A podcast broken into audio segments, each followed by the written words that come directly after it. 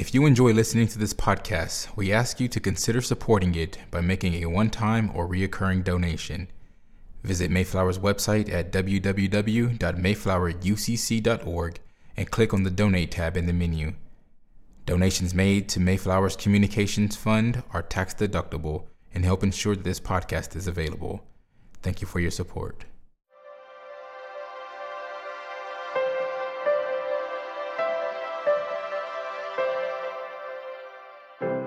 The sermon you are about to hear was preached at Mayflower Congregational UCC Church in Oklahoma City by the Reverend Dr. Lori Walke, senior minister at one of America's premier liberal Protestant pulpits.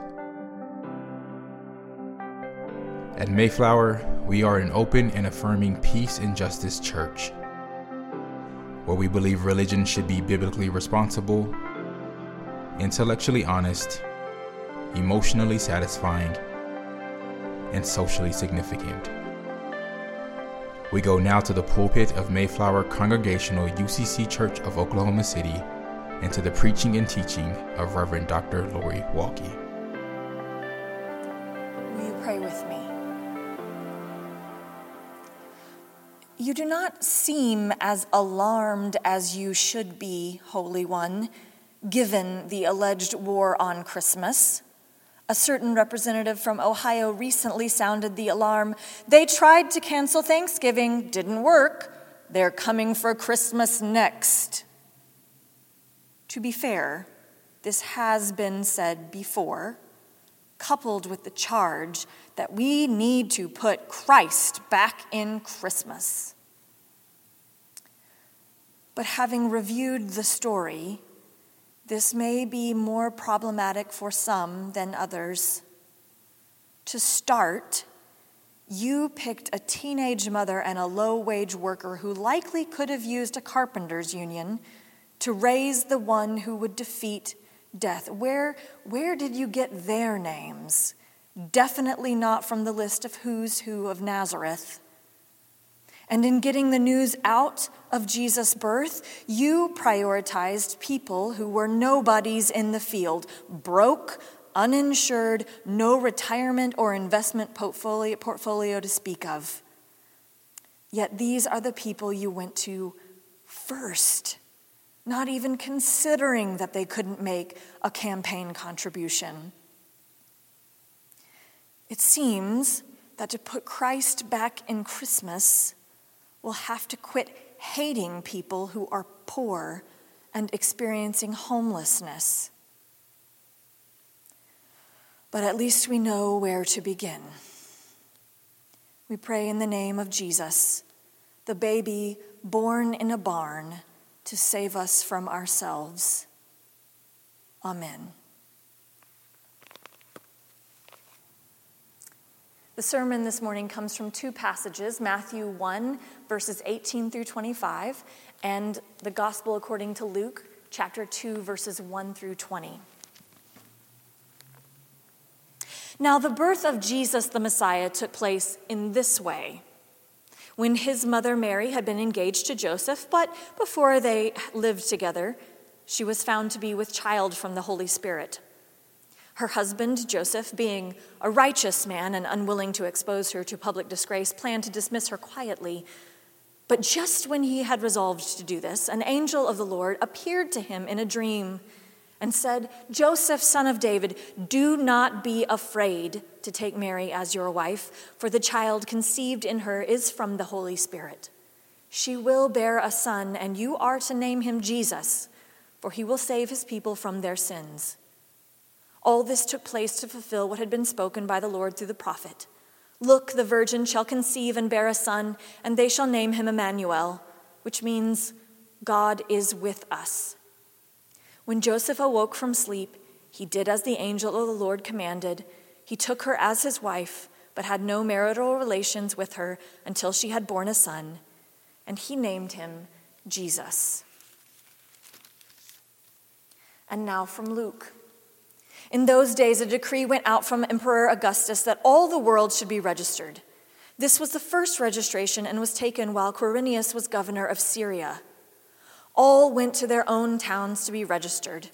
Joseph also went from the town of Nazareth in Galilee to Judea to the city of David, called Bethlehem, because he was descended from the house and family of David.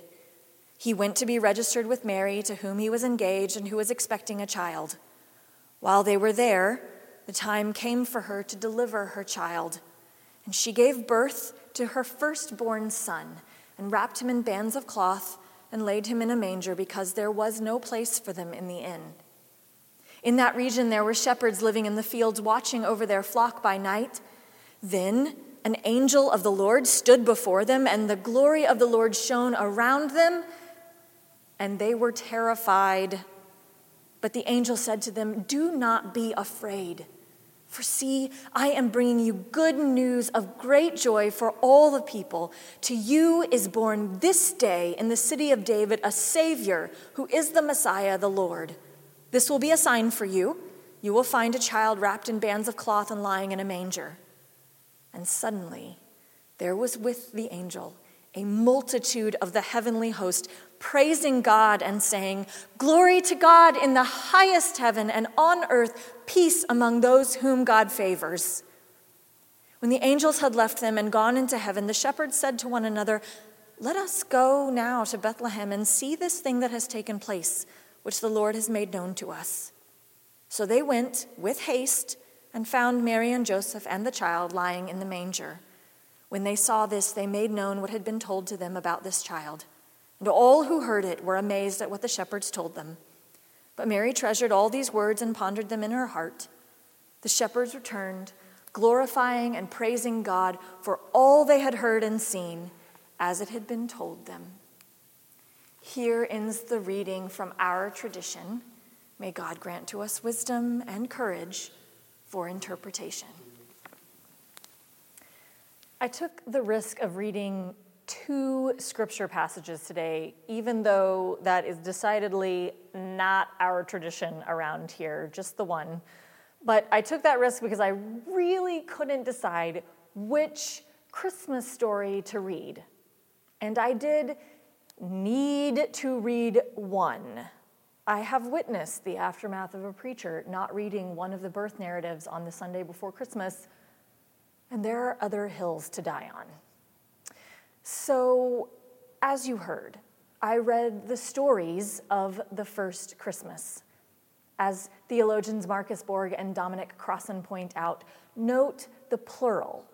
We do not have a story of the first Christmas, but two. They are found in Matthew and Luke, two of the four Gospels of the New Testament. Each begins with two chapters about the birth of Jesus. Neither Mark nor John have a birth narrative for Jesus. He's introduced in those Gospels as an adult seeking baptism. Historically, the church has made a fuss about the baby. You know the line Jesus is the reason for the season. The line from the hymn, Oh, come, let us adore him, is how we are encouraged to focus our energy. We know about the other characters in the story, of course, but more often than not, we keep our attention on the baby. We do this even though we know that babies do not care about other people. They only worry about themselves. They do not care if anyone else is getting sleep or has had time to take a bathroom break or shower or eat a meal without interruption. Babies have their days and nights mixed up and punish everyone else for it. They insist on being carried everywhere and they slobber on everything. Banking on a baby for the salvation of the world was possibly I don't know, the most terrible idea, if you ask me. And it's possible that all four gospel writers agree with me. As I've already said, Mark and John spill zero ink on baby Jesus. Even Matthew and Luke give us very little information about Jesus the infant. They barely remember to mention that the child was, in fact, actually born. Instead, they tell us all about the people who the church has designated as the supporting cast. As you heard in the Gospel of Matthew, Jesus' birth is only mentioned in a passing phrase in the last verse of the chapter. And even then, Joseph is the subject of the sentence. He had no marital relations with Mary until she had borne a son, and he named him Jesus. There are no swaddling clothes, no crowded stable, and no hay filled manger. Matthew moves on immediately to the Magi, who must engage in civil disobedience to reach their destination, to finally arrive with their three gifts. Then the story continues with Joseph again as the protagonist when he decides, for the safety of his family, that they must migrate, first to Egypt and then to Nazareth. After that, we time travel several decades to the River Jordan where Jesus is all grown up. The Gospel of Luke takes this same approach, telling us very little about the infant that we are all waiting on although Luke gives us exponentially more characters with which to play. Elizabeth and Zachariah, baby John the Baptist, Mary, the angel Gabriel, and eventually Joseph, who takes his pregnant wife on a road trip to Bethlehem, even though she's definitely too close to her due date to travel. It is at this point even though Luke has included a plethora of characters for us to consider in this story, that we throw in the donkey, right? After all, surely Joseph and Mary didn't make the pregnant woman walk to Bethlehem. So ubiquitous is the donkey in our imagining of the story that pe- people assume it's in the text, but it's not. There is no donkey. I-, I realize some of you may be shook by this news, but let's keep moving. So finally, after 86 verses, Luke gives the baby one line. She gave birth to her firstborn son and wrapped him in bands of cloth and laid him in a manger because there was no room in the inn. And even in that line, we are told this baby was the first of more for Mary even on his birthday, yet to be born siblings elbow in a little bit. Luke then moves on to the part we know best the angel of the Lord and the heavenly host appearing to scare the daylights out of the shepherds keeping watch by night, who indeed faithfully go and see this thing that has taken place, which the Lord has made known to us. They find the baby wrapped in swaddling clothes, lying in the manger, but Luke doesn't give us any more details about that child, and certainly not whether or not he cried. Instead, Luke moves on to the next stop. We are then told of the prophets Anna and Simeon, who were at the temple to greet Mary and Joseph and their infant son and welcome him into a community with a blessing, much like we do with our newborn members. Most of our Christmas hymns that focus on the baby in the manger are things we've made up. Silent night, holy night, all is calm, all is bright, round yon virgin, mother and child, holy infant, so tender and mild. It's like we didn't think the story was fantastical enough, so we had to turn Jesus into a magic baby that didn't cry. To be blunt, I'm not sure this has done us much good. Don't mistake this as me being anti Christmas carols, sing them all. But let us not forget to pay attention to why the stories are told the way they are told, which they are told as parables. Borg and Crossan explain by definition, a parable is a narrative, a story. As in all stories, something happens. This is true even in the shortest of Jesus' parables. A man discovers buried treasure in a field. A merchant searches for fine pearls. A woman puts leaven in flour. A woman searches for a lost coin. People do things in parables. Something happens. But no one worries about whether the events in parabolic narratives are factual. Parable, as a form of language, is about meaning, not factuality. The meaning of a parable is parabolic truth, and it does not depend on its factuality. Parables are thus a form of metaphorical language. The metaphorical meaning of language is its more than literal meaning, the capacity of language to carry a surplus of meaning. A parable is a narrative metaphor, a metaphorical narrative whose truth lies in its meaning.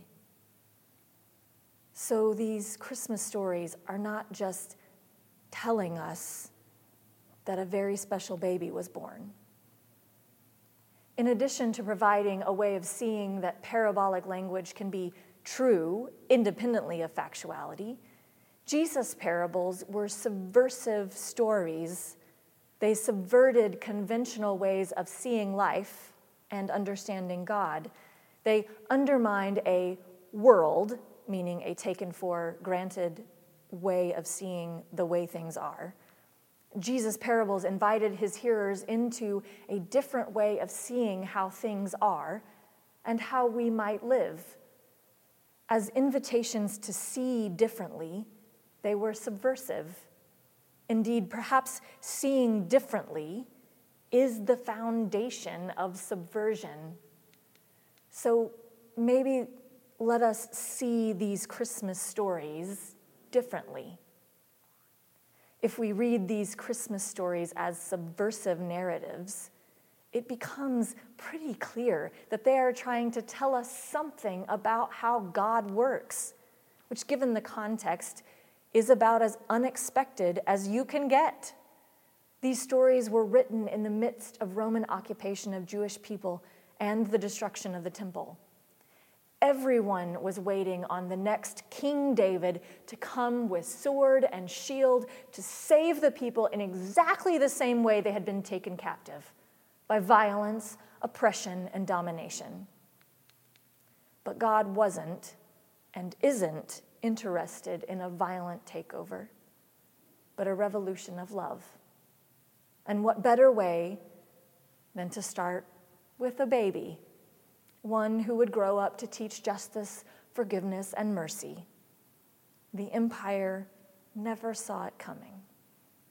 And speaking of subversion, and we're getting into heresy territory here, but I know that's what you dig. The story doesn't seem to tell us that all of this happened because baby Jesus was magic or even divine. Rather, given the way Matthew and Luke tell it, we're supposed to be paying attention to all of the seemingly average people who had a hand in getting that baby earthside and then raising him to be faithful. The men and women who showed up and stuck around. The host of people who believed that they had a responsibility to give their best to a child. The beloved community who welcomed and blessed the child. It was an incredibly random assortment of folks holier than thou angels, the near homeless shepherds, a pair of young parents mentored by an older couple, strangers, family, and friends who brought the possibility of salvation to the world. As they say, the family of God is a scandalous one, a holy lineage of risk takers and truth tellers choosing each other in the midst of danger, turning towards love and practicing courage, defying social norms of gender that confine, resisting forms of power that destroy. God draws together the open hearted, the passionate and the brave, the tender and the humble, the ones who provoke justice and summon ideas that transform. The birth of Christ is the divine embrace of the strange, the subversive, and the forsaken.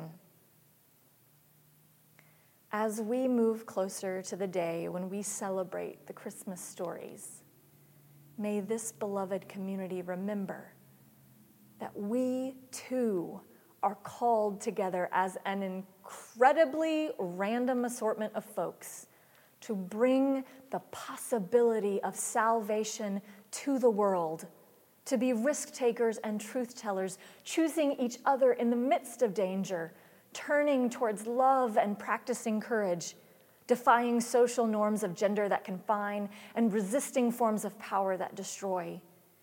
We are to be the open hearted, passionate, brave, tender, and humble that God calls together, the ones who provoke justice and summon ideas that transform. God is counting on us. As St. Augustine wrote, without God, we cannot. Without us, God will not. Merry Christmas, church. Merry Christmas.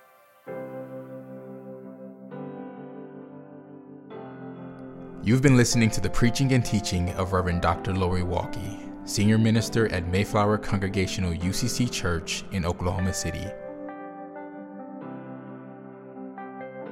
More information about the church can be found at www.mayflowerucc.org or by visiting Mayflower's Facebook page.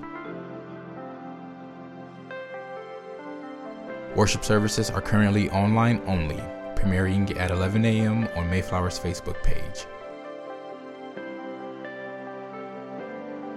Mayflower is located on Northwest 63rd Street in Oklahoma City, one block west of Portland.